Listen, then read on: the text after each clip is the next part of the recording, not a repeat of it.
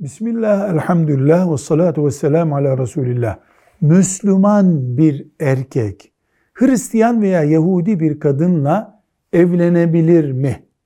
Bu sorunun cevabı evlenebilir şeklindedir. Ama tereddütlerimiz var. Bir, kim Hristiyan? Sekülerist birisi Hristiyan sayılır mı?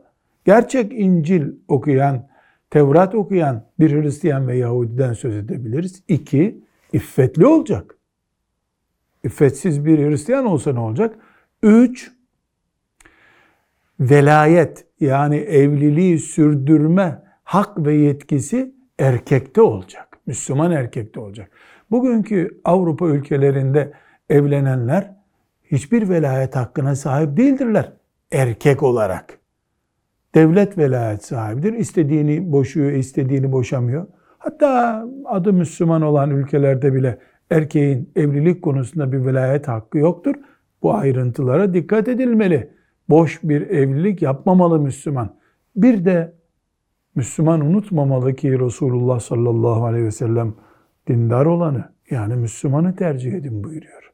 Velhamdülillahi Rabbil alemin.